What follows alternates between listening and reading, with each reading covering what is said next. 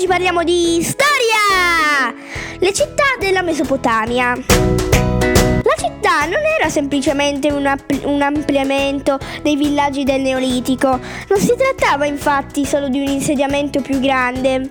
La diversità consisteva nella struttura del centro abitato, che prendeva zone in cui abitavano persone che svolgevano attività diverse, il re, i sacerdoti, i funzionari, i mercanti e, a- e altri. La città diventava così simbolo della potenza e della ricchezza dei suoi abitanti. La grandiosità delle mura e la magnificenza dei monumenti rappresentavano anche motivo di, supremazia, di supremazia e di orgoglio.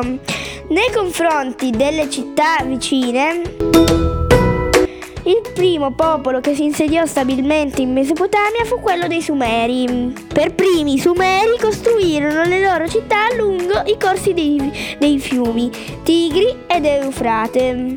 Le città sumere divennero il modello per tutte le altre popolazioni che si stabilirono in Mesopotamia. Il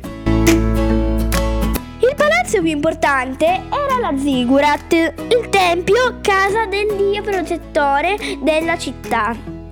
Era l'edificio più alto generalmente costruito da una piccola altura naturale o artificiale, perché doveva essere visibile da lontano. Nella ziggurat si trovano i magazzini, in cui erano conservate le scorte di cibo, offerte dai contadini e dai commercianti erano anche grandi sale nelle quali si tenevano riunioni tra i sacerdoti o si, ricevano, o si ricevevano le persone importanti che dovevano incontrare il re. Nella terrazza più alta vi era la stanza con l'altare per gli dei e l'osservatorio del cielo ai quali accedevano solo i sacerdoti e gli astronomi. Importanti edifici erano il palazzo del re, la casa del re e scuola, grande casa e la casa delle tavolette, ovvero la scuola.